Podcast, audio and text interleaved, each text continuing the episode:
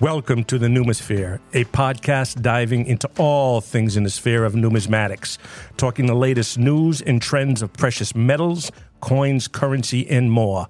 Let's start the show. Welcome on into the Numisphere. We have a very important episode for you today. This is called How to Avoid Buyer's Remorse. It's become a hot topic as of late, with many newcomers into the precious metals investment arena, and we'd like to go over a few tips and strategies to avoid that exact situation. But before we delve there, let's talk about the foundation of investing in precious metals. Tyler, why is it that somebody may want to invest in precious metals? Well, historically, gold and silver have essentially been God's money. It's been a form of trade in human history for over 2,000 years. Mm-hmm. And having something that truly has a combination of desirability, rarity, mm-hmm. And something that actually takes labor to get. Yes. Between finding it, mining it, manufacturing it. Sure. Right? So when you take all those things together, it is a very desirable material because it allows a hedge mm-hmm. to essentially difficult economic times, right? So high inflation, volatile markets. Mm-hmm. And while metal is not a guarantee, it has certainly been used as a form of investing that has helped to mitigate some form of risk. Right. Right. Well, I think that risk is something that weighs heavy on people's minds these days. There seems to be a lot of risk within markets kind of all around, and a lot of uncertainty about what may unfold in the near time and in the short-term future. I mean, I hate to say it, just last week we broke records with the stock market how many times? I think we've been consecutive now in new record highs for the stock market for at least 6 consecutive months. Right. So when you just kind of keep going up and up and up, eventually you got to come down. It's starting to feel a little bit like a pressure cooker almost. Yeah, quite literally a powder keg, because all of these things are aligning that historically do not make any sense. Right. You know, one of the other things that sticks out to me about why it is we may want to invest in precious metals, I always think to the monetary system. What are the people in charge doing? How do they see gold as a role in the financial system? And we look back to what the International Monetary Fund, or IMF, had instated in 2019, which was that gold was a Tier 1 asset. So, isn't it the only Tier 1 asset now? As far as I'm aware, it is currently the only registered Tier 1 asset for the world banking system and for the central banks. So, you know, there's probably a reason why it is that they did that, why it's included in the portfolios for all these central banks across the world. Sure. And also maybe why they've been buying in large amounts consecutively for the past 3 years. And it's not just institutions that leverage precious metals to preserve their wealth. I mean, the wealthiest families and individuals historically have held 10 to 20% of their assets just in physical gold and silver. Sure. They may not write that down on paper, but I suspect that that's the more likely. Actually do. You think so? I mean, if they're above board, right? Well, that's questionable. But, you know, when we think about investing into anything, there's always that assumption of risk. And even with precious metals, there is risks that are involved. So if I'm a newbie coming into the precious metals market, what risks do I need to be made aware of that could happen with my money or my purchase power that I just shifted into those precious metals? I mean, the number one thing we always try to explain to people as they're just getting into it is this is not a get-rich-quick scheme. That does not happen in this realm. Mm-hmm. And if you have managed to do that with physical gold and silver, not paper contracts, then kudos to you. Yes. Because it is a challenge. Yes. The reality is, of course, everything goes up and down. So you need to be able to take that investment and tuck it away. Mm-hmm. And we've said it before, essentially set it and forget it. Right. And it's always there as a, let's just say like a backup or a savings account. So mm-hmm. you can liquidate it if you need to, But that's not the ultimate goal, right? Is that this is your preservation over a period of time. So that risk can be, if I buy, let's say if I only have $10,000 and I bought it all today at a spot price of $23.15 an ounce. That you're locked in. You got a basis. That's how I know where I am, right? And I paid a premium over that, let's just say $1. So now I'm in at $24.15. But let's say a year from now, spot price is pretty similar and I want to get out of it. Right. Well, I'm going to get less than what I paid because everybody needs their margin. Sure. Right. So you have to account for what a spread would be. Okay. Right? So you need to be able to cover your premium. And now that spot price needs to rise to equal your cost in at premium. Right. So that spread, that's what you're trying to manage when you're moving in and out. Okay. You have to be able to cover that. So if silver drops down $1 or $2, or like we've seen some people, Silver Eagles, you know, they were buying them $34, $37, and now they're averaging in around $28. Right.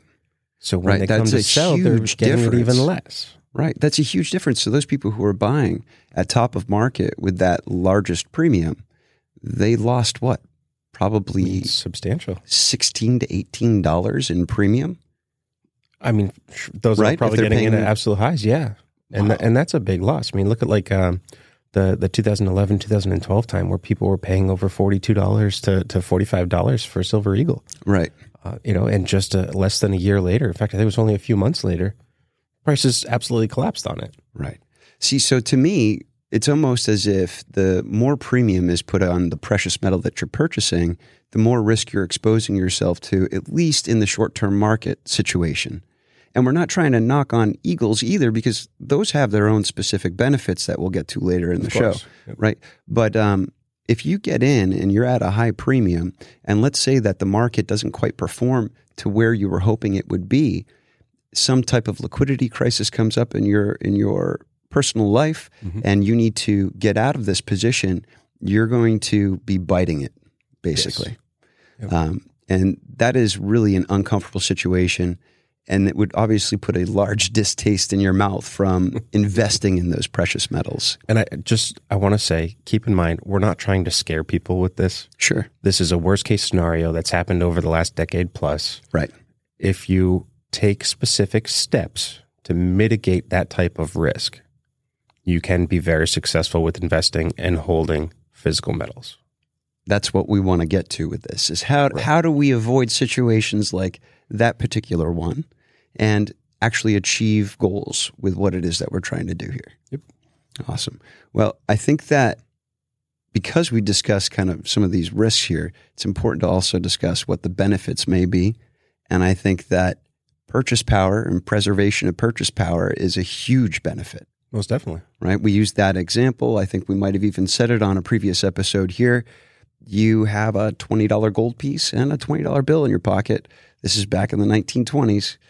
Either one of them would have got you that dapper suit at the nicest tailor in town. But if you had paid with the $20 bill and kept that gold $20 piece, you'd still be able, with that purchasing power, to get the nicest suit, probably at the nicest shop. I would say a decent quality suit in today's standard, but... Absolutely. Okay, we're not talking Gucci, right? We're not talking Armani. So if you were to have held, you know, the $20 bill and the $20 gold coin in your safe back in 1920, you take it out today, $20, you're lucky if you can get a meal at McDonald's. That gold coin should get you into a good-looking suit. Mm-hmm. Absolutely. And I think that that's kind of the example. Now, the vice versa, right? If you had kept the $20 bill in your pocket and you try to spend that $20 bill today, you're lucky to get out of it with lunch, right? Yeah. Yeah. And that's kind of the diminishing that we see here with fiat currency versus the gold. But at the same time, that gold has maintained its purchasing power even through the deterioration of fiat currency. Right. Now, this is an assumption in accurate numbers, but I know in the past we had done it where something like 97% of your purchasing power has been lost since like 1913. Yeah. I mean, I've heard quite a few numbers. The most recent one that I heard was actually even more aggressive, but it was something to the tune of 99.85% of purchasing power. Wow. It was extreme. But even if that isn't the case, right? And obviously there's different metrics that go into saying how it is that it's been reduced in its purchasing power. It is evident that it has happened and has happened dramatically.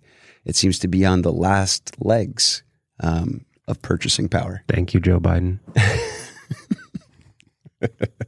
Right. Or his administration or those that are at the wheel for this financial system. We know the whole situation is not just on the president, but it's a culmination of many, many years of intentional decisions. Absolutely. And obviously, with all the things that we go through, change seems to be imminent. So I hope that we can be prepared for when that change comes.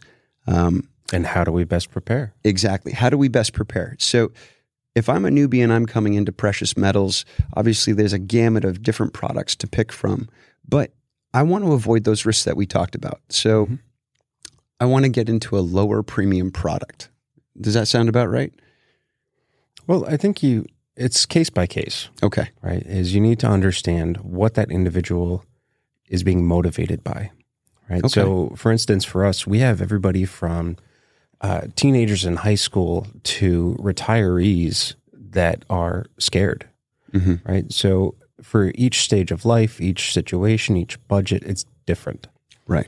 So if we were to say just kind of a general broad spectrum, low premium is in my opinion, the foundation of any precious metal investor, okay, or collector or stacker, however you want to look at it. Okay. So by getting that lower premium stuff or product, and you do that over a period of time where you're cost averaging your buy-in, you really set yourself up for a little bit more of a diversity within your portfolio. Okay. So you can move in and out, hopefully at a better price point. Now, that's interesting. You use the term dollar cost averaging. So in order to maintain dollar cost averaging in this game, you're consistently buying as the market shifts up and down, right, to make sure that your spread is equal to the market fluctuations. Right. So that kind of goes back to what we were saying a moment ago, where you don't want to spend your entire investment on one product at one price. Right.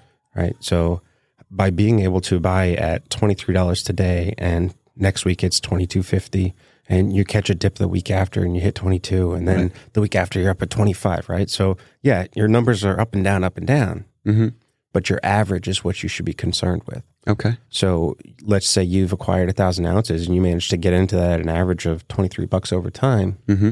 You can sell a little and not feel as bad or lose as much. Sure. And you can continue adding to that and hopefully continuing with the market, mm-hmm, to get that better cost average. Now, let's say that I think that this is a really important thing and I'm going to go after it full throttle. Should I be, spending a car payment every week if maybe I have trouble making that car payment?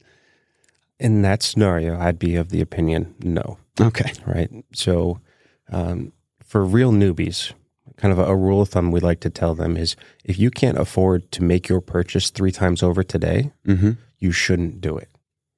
I see. So basically make your purchase, but make your purchase a portion of your comfort money. Of your disposable. Your disposable, right? So you should always be able to take care of any obligations you have to your home, your family, your bills. Okay. Priority one. Okay. Then you take your extra, your spending money, your savings account, whatever else you're doing with it. Mm-hmm. If you were a smoker buying 10 packs a week, well, cut that down. Quit smoking, go buy some silver, okay? Absolutely. That can add up to quite a bit. Right. So you're saving in multiple ways. But by moving forward with that, you're able to... Well, I think I felt what you were going with here. So basically, if you're consistently doing that and you had that cushion money, you're avoiding, in my opinion, one of the most consistent things that happen for a new investor, and that's where you've over-leveraged your position into precious metal, and you kind of restricted your cash flow. That's exactly where I was headed. Yep. And then what happens is a boiling point. It's that one-off, oh crap, I need a new set of tires, or oh, brakes need to be changed, and your whole economic game is kind of shifted. And then you're put into a position where you're saying to yourself, where am I going to get the money? Then you look to your stack to liquidate. Right. So that's what we were saying with the 3 times over is I don't want to have you come in today all excited, make your purchase, right, and then come back next week and you're going to hate me because you're not getting your money back. Right. Right. You're most likely going to take a loss. It becomes discouraging. Right. Right. And if you're actually setting out to do this with goals in mind, it's important to manage how it is you're going to approach it with your spend. Right. Absolutely. And really to frame that out, we got to have goals, and that differs for everybody.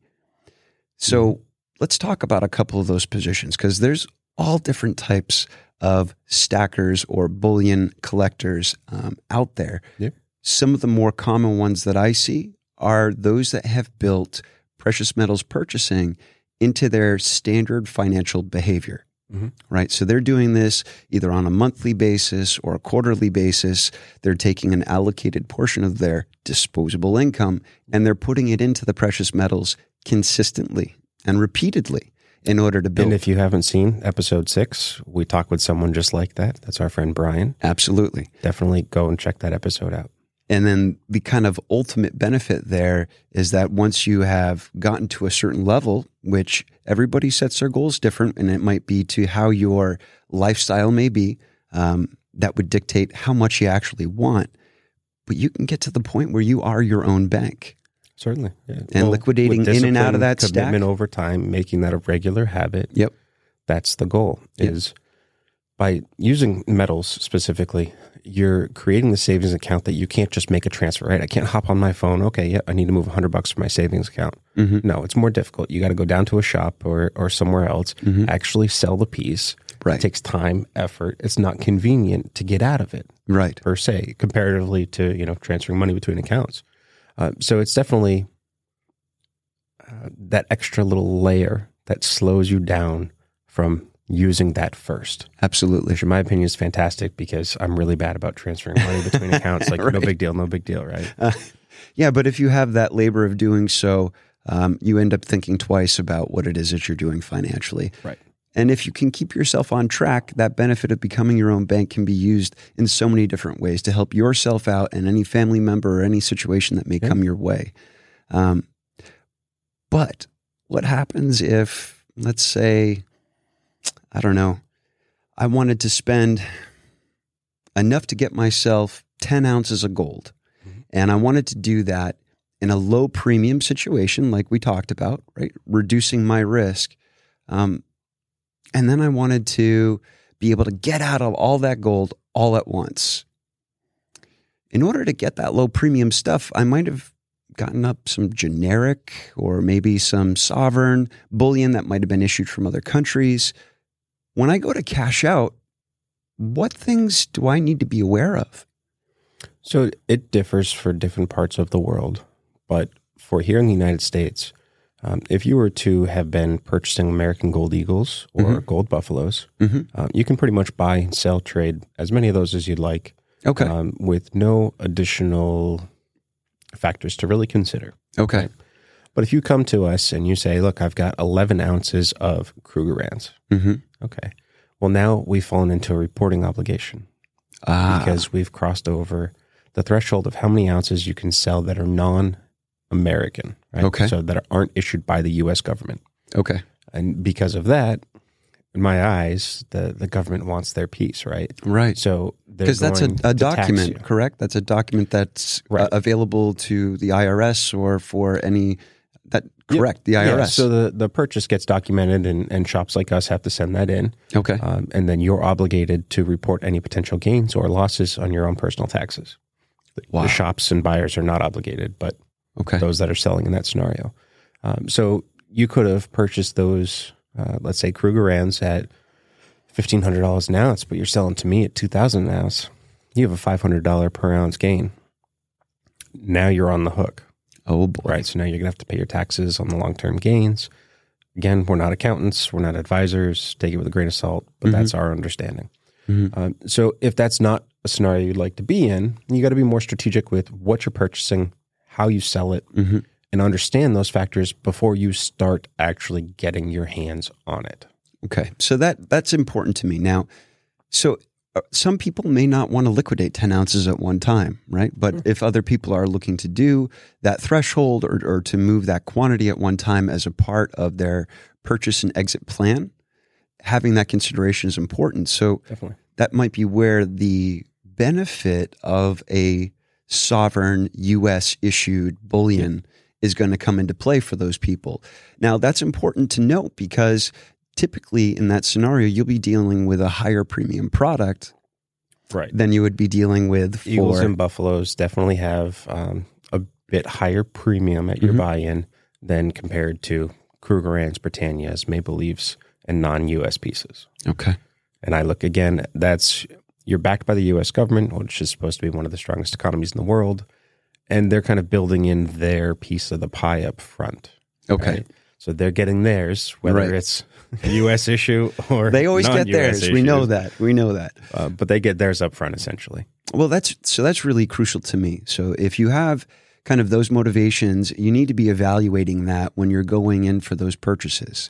And even though premium can be viewed as risk, you may have a better benefit sitting with you in the slightly higher premium product than that of the lowest premium on the shelf. Exactly. And that's why it comes down to when you're getting into this, you really need to have a firm understanding of what your personal long-term goals are. Okay. Are you passing this down to the family? Are you never going to touch this again? Are you holding for 5 years? And then you plan to have some type of liquidation for whatever reason. Mm-hmm. Have an idea ahead of time so that way you can place yourself within a strategy that fits your goal. Right. And there's many different types of goals out there. We have prepper mentality goals, right, where they want liquidity for a broken down economy. Even that needs some consideration for premiums, right? Yep. Getting into fractional pieces, both in the silver and in the gold end, can lead to higher premiums, but they also offer better liquidity in a bartered situation.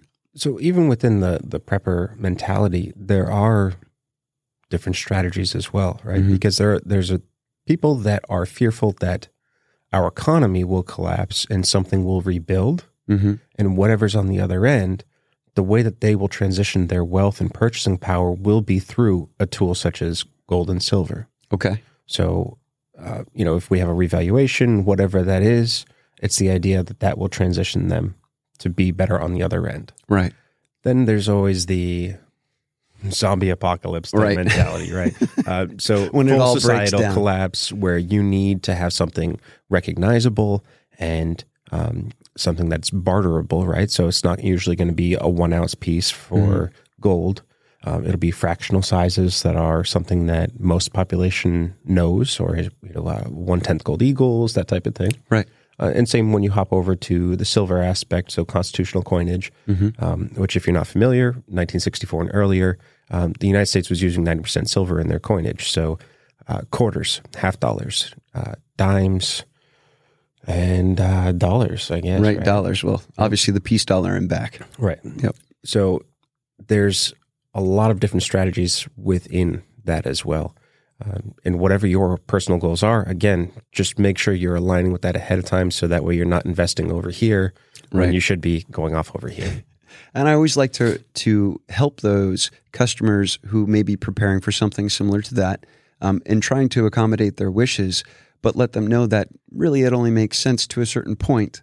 And then after you have that amount of liquidity that you desire, looking into more larger pieces with lower premium is probably to their advantage. Well, I think that's, like all things, like why we're even talking about investing within metals is you need to diversify. Right. Right. So having all of your purchases only on fractional stuff, there's a limit. Mm-hmm. At some point, you need to move on to the bigger pieces. You need to be smart with how you're spending your money and investing your money. Absolutely. And that's not always going to be on the small stuff. Now, it's interesting you say that. I think there's, one other piece that we need to consider here too. Well, which metal do I choose and which one does what, right? Or which one has that potential benefit that the other may not carry? Mm-hmm. And why would one be desirable in one situation compared to the other? Again, it comes down to personal belief. Right. Right. So a lot of people, you can tell them a million and one things and share your opinion and the data that you've found, and everyone's going to form their own opinion. That's just the case. Of course. So some people are of the mindset that silver has the higher potential return. Okay. That you're looking at that as more of an investment because silver, in the eyes of some, is highly suppressed and you have more opportunity for growth on the silver side. Okay. Whereas gold is often viewed as a preservation. So it's kind of like that, tortoise versus the hare. Okay, gotcha. The tortoise that's just kind of steadily moving along, right? Okay. So even though we do see pretty good size spikes up and down on gold over time, it's been kind of the consistent performer. Okay. So preservation versus investment with potential return. That makes a lot of sense. You know, I know that we encounter quite a few people that look to value maybe silver over gold, and they leverage the ratio, stating that, you know, in the timeline of 3,000 plus years of monetary use, gold to silver, silver was traditionally 15-1 as a mean statistically. Now, here we are in today's market, and we're trading at 80 plus to 1, mm-hmm. which is a dramatic difference. So the thought is that if it ever got back to its natural ratio, the price point, if gold were stagnant, is that silver would have to 6x. So what do you say to that? Honestly, I never see that coming back. Okay. I think that the change in the landscape of the financial world with paper contracts and fractional lending and potential potential manipulation, mm-hmm. That we'll never see that type of ratio again. Okay.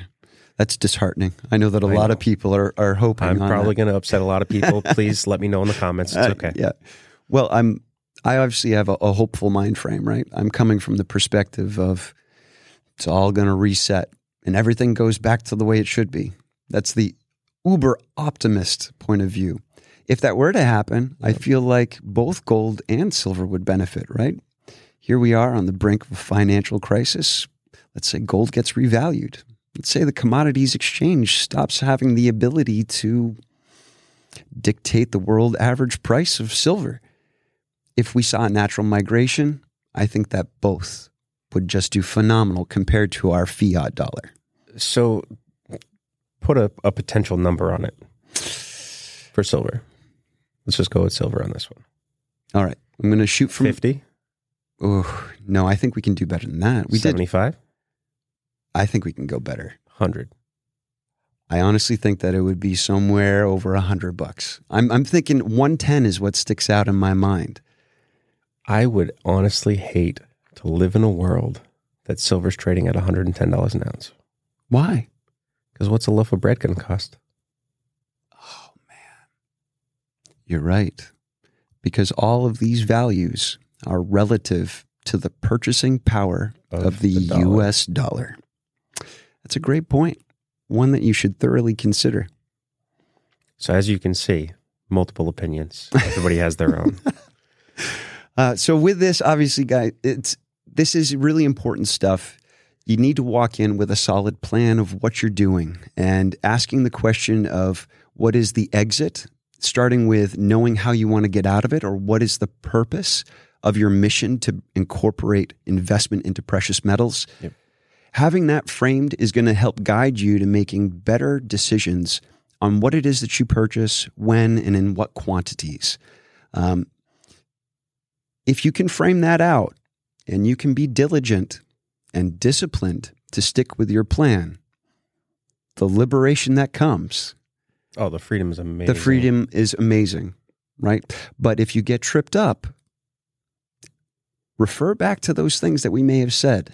Were you put into one of those situations because maybe you weren't aware of that potential problem or consideration that you needed to have when getting out of it? These things can help save you a lot of money. These things can help keep you motivated to stay in the game and to watch yourself build your personal wealth for yourself, for your family, and if it's aggressively, generational wealth. So many benefits, so many pitfalls. You got to make sure that you're stepping carefully. So please make sure that you consider those things, those risks that we've discussed.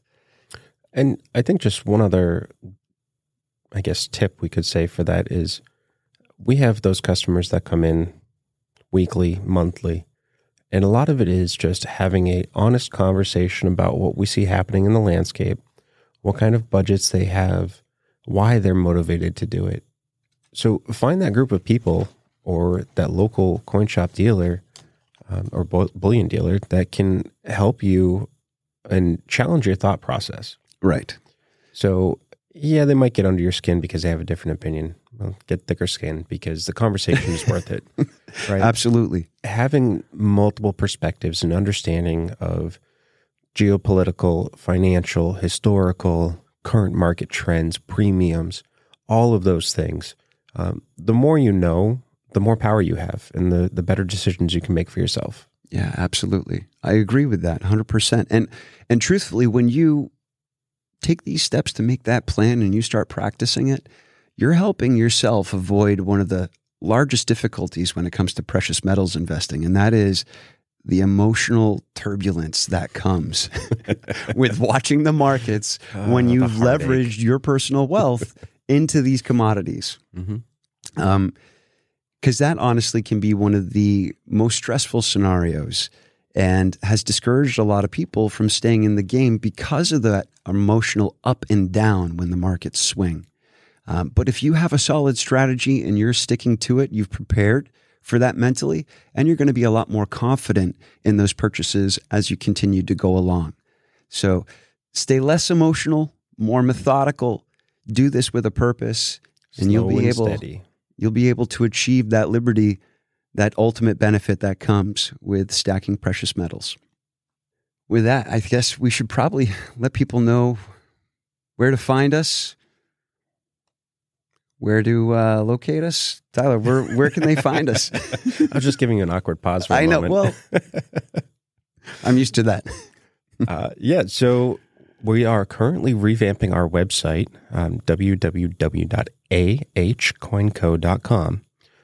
That should be live in the next few weeks.